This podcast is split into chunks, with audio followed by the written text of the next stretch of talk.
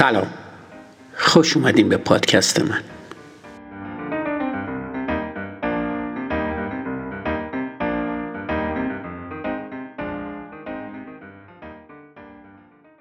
هفته گذشته در خصوص تغییر موضوع مورد تفکر و تولید یه زبان برای تفکر هوشمند وقتی بازیابی حافظه سخت میشه صحبت کردم.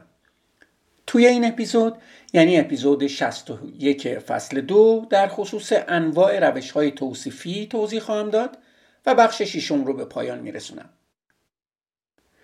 استفاده از نمودارا به عنوان توضیحات با توجه به محدودیت های زبان موقعی که در یه مشکل گیر می‌کنین می‌تونین راههایی برای بیان عناصر مسئله بدون استفاده از زبان و با استفاده از تصاویر در نظر بگیریم.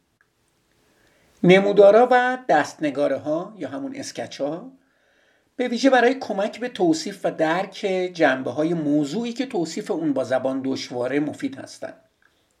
این به نوبه خودش کسب دانش با کیفیت بالا رو ارتقا میده و نشونه های خوبی برای حافظه ایجاد می‌کنه تا به شما امکان استفاده از اون دانش رو بده. موقع توصیف یه فرایند اغلب مفیده که یه نمودار ایجاد کنین که ترتیب مراحل رو مشخص کنه. شما ممکنه بتونین همین کار رو فقط با کلمات انجام بدین اما نمودار راهی برای نشون دادن تکرار مراحل و نقاط انتخاب به روشی فشرده تر از کلمات ارائه میده. به عنوان مثال من می‌تونم تمام مراحل یه بازی تنیس بین سرویس زننده و گیرنده رو با کلمات توصیف کنم. بیان قانون اساسی برای یه بازی تنیس خیلی آسونه اولی بازیکنی که به چهار امتیاز برسه و دو امتیاز هم جلوتر باشه برنده بازیه با این حال این توصیف ساده تعدادی از مراحلی رو که بازیکنها برای تکمیل یه بازی باید طی کنن بیان نمی‌کنه. بازی با زدن سرویس توسط یکی از بازیکنها شروع میشه. برنده یه امتیاز به امتیازاتش اضافه میشه. اگه هیچ بازیکنی چهار امتیاز یا بیشتر نداشته باشه دوباره یه سرویس دیگه زده میشه و همین رویه مجددا تکرار میشه. اگه یه بازیکن چهار امتیاز یا بیشتر داشته باشه و حداقل با دو امتیاز از حریفش جلوتر باشه اون بازیکن برنده است. در غیر این صورت یه سرویس دیگه زده میشه و بازی به همین روال پیش میره. وقتی که یه بازیکن چهار امتیاز یا بیشتر داشته باشه و حداقل با دو امتیاز جلوتر باشه اون بازیکن برنده بازیه. همین روش رو میشه در نموداری که لینکش رو توی خلاصه اپیزود گذاشتم شرح داد. نمودارهایی مثل این به ویژه در نشون دادن ترتیب مراحل در یه رویه مؤثر هستند وقتی یه رویه به دسته های مختلفی از مراحل نیاز داره که به شرایط بستگی دارن مثلا در اینجا تعداد امتیازات کسب شده مشاهده مراحلی که باید طی بشن با نمودار خیلی آسون میشه. علاوه بر این وقتی که یه رویه تکرار شونده هستش به طوری که باید به عقب برگردین و مرحله قبلی رو تکرار کنین پیروی از زنجیره مراحل هم راحت تر میشه به این ترتیب نمودارا یه حالت عالی از توصیف رو برای ردیابی یه روش پیچیده ارائه میدن که ممکنه به شما کمک کنه به روشی متفاوت درباره یه موقعیت فکر کنید. نمودارا می‌تونن برای درک علت و معلولی هم مفید باشن.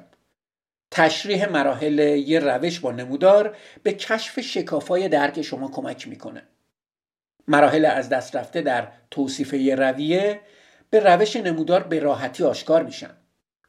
علاوه بر این پیوندای بین یه box و box دیگه در یه نمودار اغلب مکانهایی هستن که در اون یه رابطه علی بین یه مرحله و مرحله دیگه وجود داره.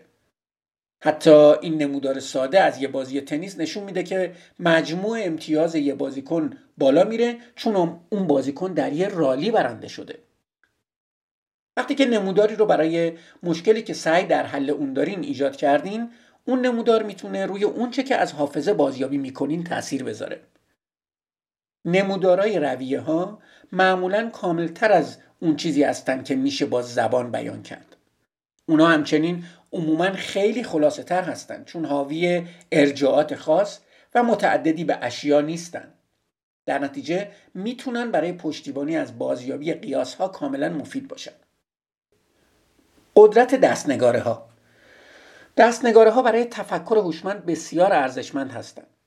از اونجایی که صحبت در مورد روابط محیطی دشواره ترسیم تصویری از راه حل یه مشکل اغلب می‌تونه مفید باشه این می‌تونه به خصوص در موقع طراحی یه چیز جدید مفید باشه. اگه هرگز کلاس طراحی نرفته باشین و نگران توانایی هنری خودتون هستین ممکنه نگران این بشین که توانایی اسکچ زدن برای حل مسئله رو ندارین. با این حال قسمتی از توانایی دستنگاره ها در خود سختی گرفتن یه راه حل کامل با دقت بالا از یه, دستنگاره نهفته است. در مطالعاتی که با همکارام در مهندسی مکانیک کریس وود و جولی لینزی انجام دادم نقش دستنگاره ها رو در حل مسائل گروهی بررسی کردیم. شرکت کننده ها در این پژوهش دانشجوهای مهندسی مکانیک بودند از اونا خواسته شد تا دستگاهی برای جدا کردن پوسته های بادون زمینی طراحی کنند که بشه در کشورهای عقب افتاده از اونا استفاده کرد. برای عملی کردن طرح اون دستگاه نمی‌تونست از برق استفاده کنه. گروه هایی که در این آزمایش ها موثرتر بودن گروه هایی بودن که با استفاده ترکیبی از کلمات و دستنگاره ها ایده های خودشون رو منتقل کردند. دستنگاره ها به افراد اجازه می‌دادند تا روابط بین بخشای مختلف اشیا رو به نمایش بذارن در حالی که کلمات برای توصیف عملکردهایی که ترسیم اونا سخت بود خوب بودن به عنوان مثال یک گروه می‌خواستن ابتدا بادوم زمینی رو خیس کنن تا پوست اون نرم بشه کشیدن ظرف آب آسون بود.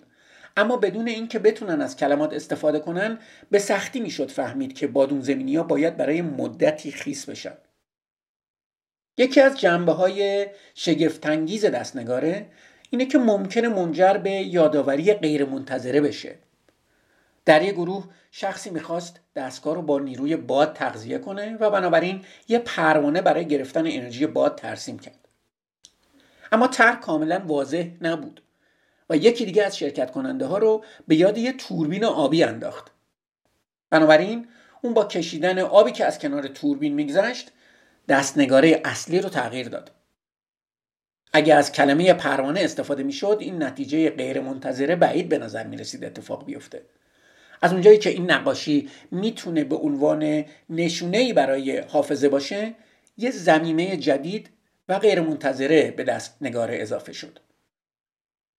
در نهایت دستنگاره ها در مراحل اولیه حل مسئله مفید هستند چون اونا بسیاری از جزئیات خاص رو که ممکنه در یه نمونه اولیه یا یه مدل اولیه گنجونده بشه شامل نمیشن.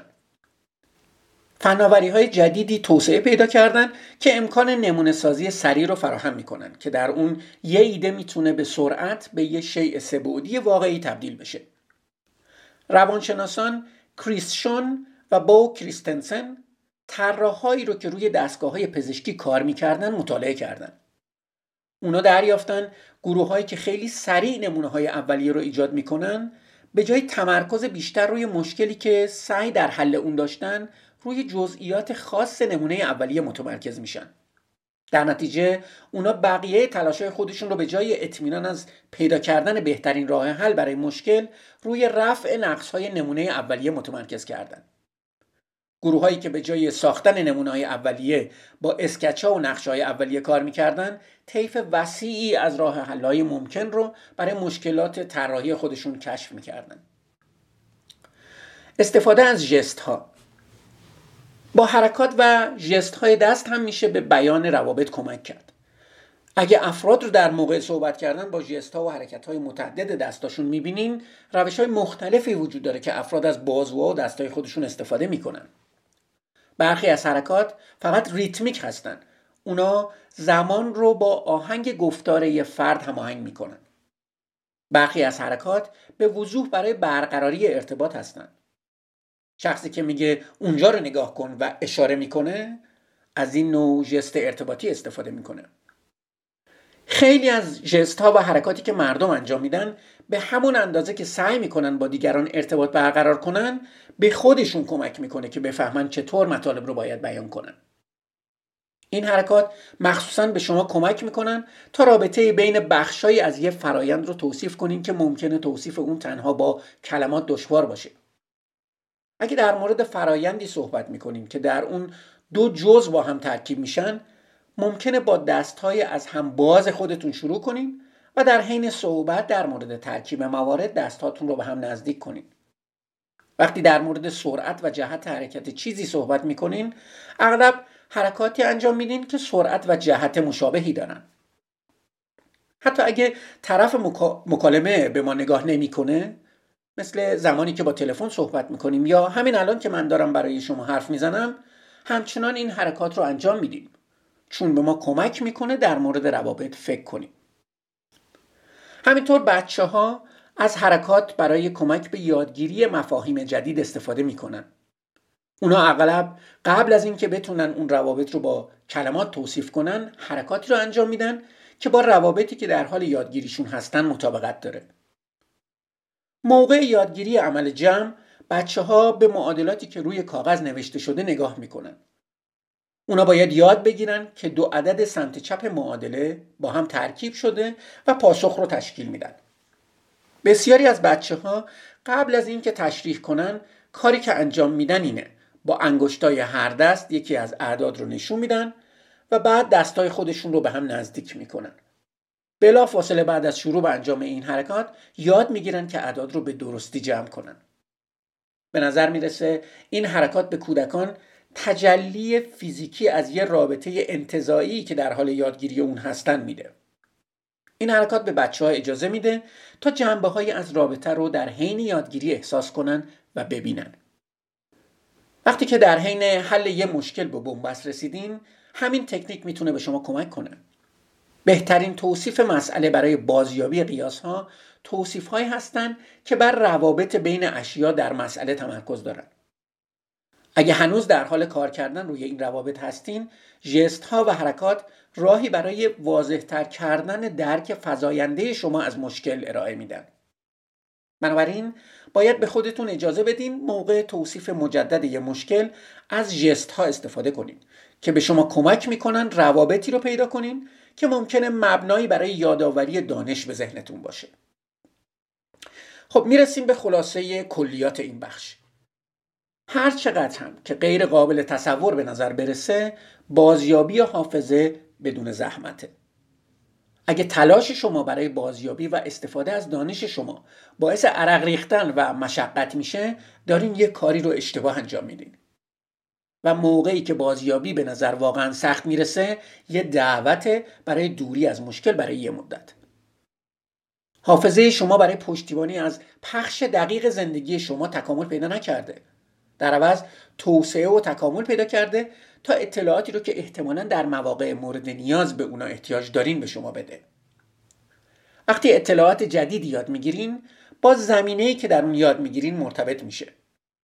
استفاده موثر از دانشتون مستلزم اونه که دانش با کیفیت بالا رو در حافظه خودتون وارد کنین و بعد زمینه ای رو ایجاد کنین که شبیه هست به اون چه در اون ایجاد شده.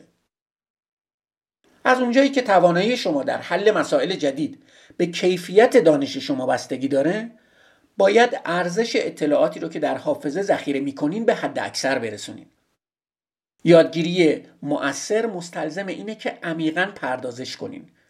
چیزها رو برای خودتون توضیح بدین و در جستجوی دانش فعال باشین. یادگیری موثر یه ماراتونه نه یه دوی سرعت. کلید حل مشکلات اینه که بدونین وقتی گیر می‌کنین دانشی رو که ممکنه به شما در حل مشکل کمک کنه به خاطر نمیارین.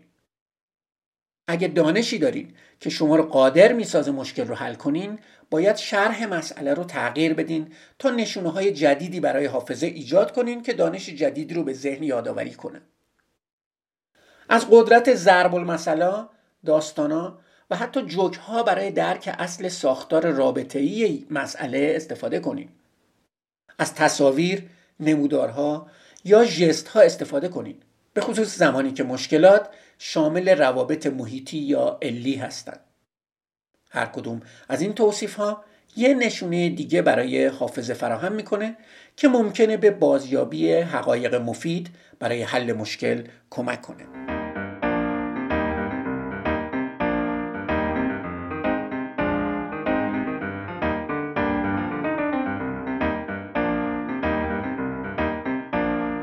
مرسی که به پادکست من گوش میدین. منتظر اپیزود بعدی باشین.